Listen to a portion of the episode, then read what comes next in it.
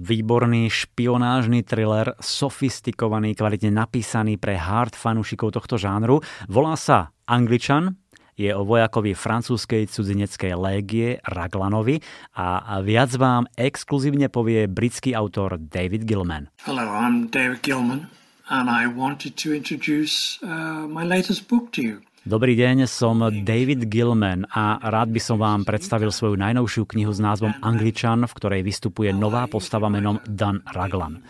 Angličan je prvou knihou z novej série, ktorá práve vyšla vo Veľkej Británii.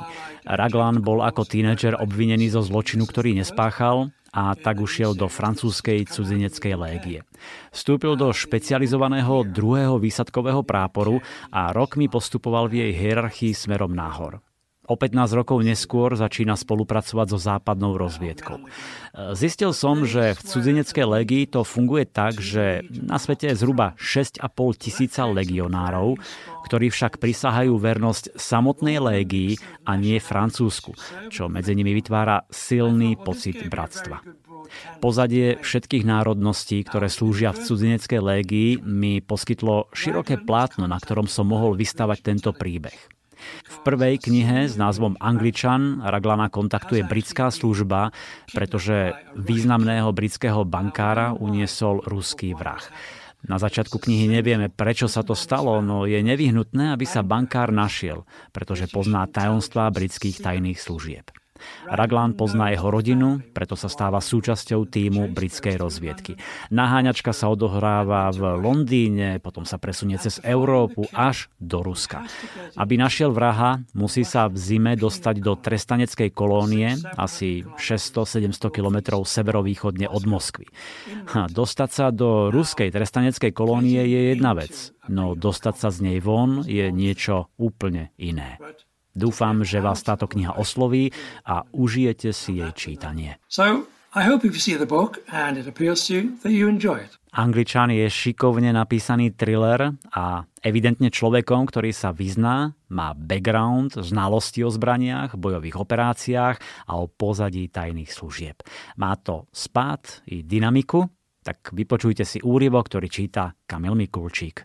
Cesta pokračovala do horského pásma Eby si to skontrolovala na satelitnej mape v mobile. Autom to malo trvať približne dve hodiny. V pokynoch chýbal názov obce či iného konkrétneho miesta, kde sa stretne s Angličanom. Zavolala Magérovi a potvrdila kontakt s prostredníkom. Hľadaný muž musel byť blízko.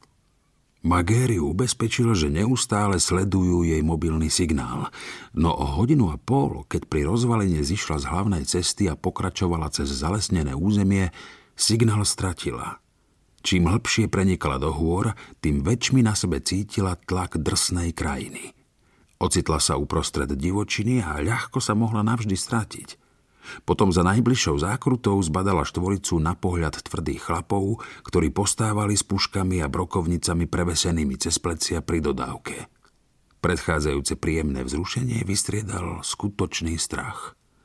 Zarastení muži vyzerali ako zbojníci, pripomínali partizánov. Spomalila, ozval sa brechod polovníckých psov. Nespúšťali z nej oči. Jeden vystúpil z hlúčika a ukázal jej, kde má zastaviť. Chlapisko sa sklonilo k oknu a zaklopalo na sklo prstom zažltnutým od nikotínu, ktorý už hodne dlho nevidel mydlo. Eby so stiahnutým hrdlom stiahla okno. Muž sa zaškeril. No pokoj, panička, nič sa vám nestane. Zahľadala sa na cestu, odkiaľ prišla. Chceme sa presvedčiť, že ste sama. Nech sa páči.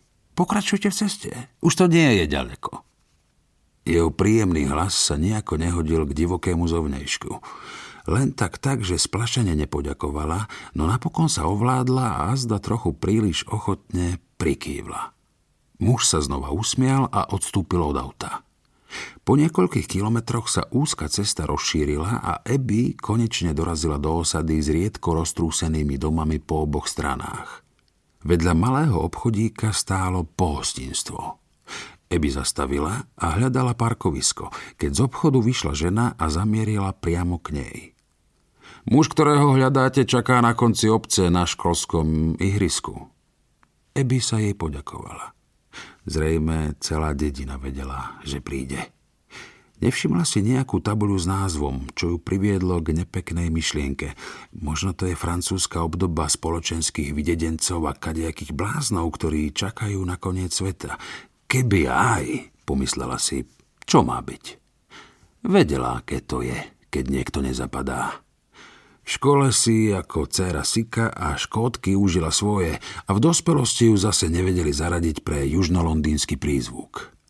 Hovorila, ako jej zobák narastol, bola krásna a rada sa vypitovala, čo ostatným nepasovalo do predstavy o svete. Riadila sa ženinými inštrukciami a minula obecnú školu. Po kilometri ju cesta priviedla k športovým ihriskám na rozľahlej plošine uprostred lesa. Na trávniku trénovali dve skupinky detí. Jedna útočila, druhá bránila. Viedli ich dvaja štíhli, vyšportovaní učitelia – na prvý pohľad však pôsobili so strniskom na tvári strhanejšie ako telocvikári, ktorých si pamätala z detstva. V kresle pri staromódnom drevenom altánku sedel ležerne oblečený muž, ktorý vekom približne zodpovedal hľadanej osobe. Tvár mu zakrývala štica vlasov, bol sklonený a čítal knihu položenú na kolenách. Eby sa poobzerala po okolí. Ozval sa piskot píšťalky. Tréneri zaregistrovali jej príchod a viac si ju nevšímali. Keď sa priblížila k čitateľovi, zdvihol hlavu. Ešte aj vyzerá ako angličan, pomyslela si. Zdravím, prihovorila sa mu. Pozrel na ňu, no nevstal. Položil prst na stranu, kde skončil a zavrel knihu. Bol štíhly a mal príjemné črty, opálená tvár mu v slnečnom svetle žiarila. Premeral si ju modrými očami. Vítajte, odpovedal čistou angličtinou s prízvukom, ktorý narýchlo nedokázala zaradiť. Napokon ho zasadila na juh Anglicka a drobné otienky v modulácii pripísala dlhoročnému pobytu vo Francúzsku. Rada vás spoznávam, poznamenala neohrabane a zbytočne formálne. Trochu to vyzerá, ako by som v Afrike stretla doktora Livingstona, pomyslela si. Volám sa Abnaš Kalsová. Abnaš, zopakoval a prekvapene na ňu pozrel. Mm, nepoznám. Všetci ma volajú Eby. Usmial sa. Tak nebudem tráť partiu, čiže Eby. Hm. Stretli ste cestou chlapcov? Vyzerajú dosť nebezpečne a skutočne sú nebezpeční, ale odo mňa to nemáte. Sú to tvrdí ľudia, ale nie zákerní. Áno, čakali na mňa. Vyjachtala. Neviem, ako začať. Musím s vami prebrať dôležitú vec. V tom si všimla, že vedľa nej stojí jeden z trénerov. Zrejme sa priblížil zo zadu, aby ho nevidela. Šľachovitý typ, vysoký približne 1,80 m, na ošľahanej tvári mal niekoľkodňové strnisko. Ani voľné tričko nemohlo zakryť jeho obdivuhodne vypracovanú postavu. Vyzeral ako špičkový atlét, ktorý sa nestratí ani na ihrisku, ani na boisku. Prehovoril po francúzsky. Obedovali ste? Opýtal sa. Nie, nestihla som, odpovedala plynulo. Sklonil sa a bez zjavnej námahy vzal muža z kresla na ruky.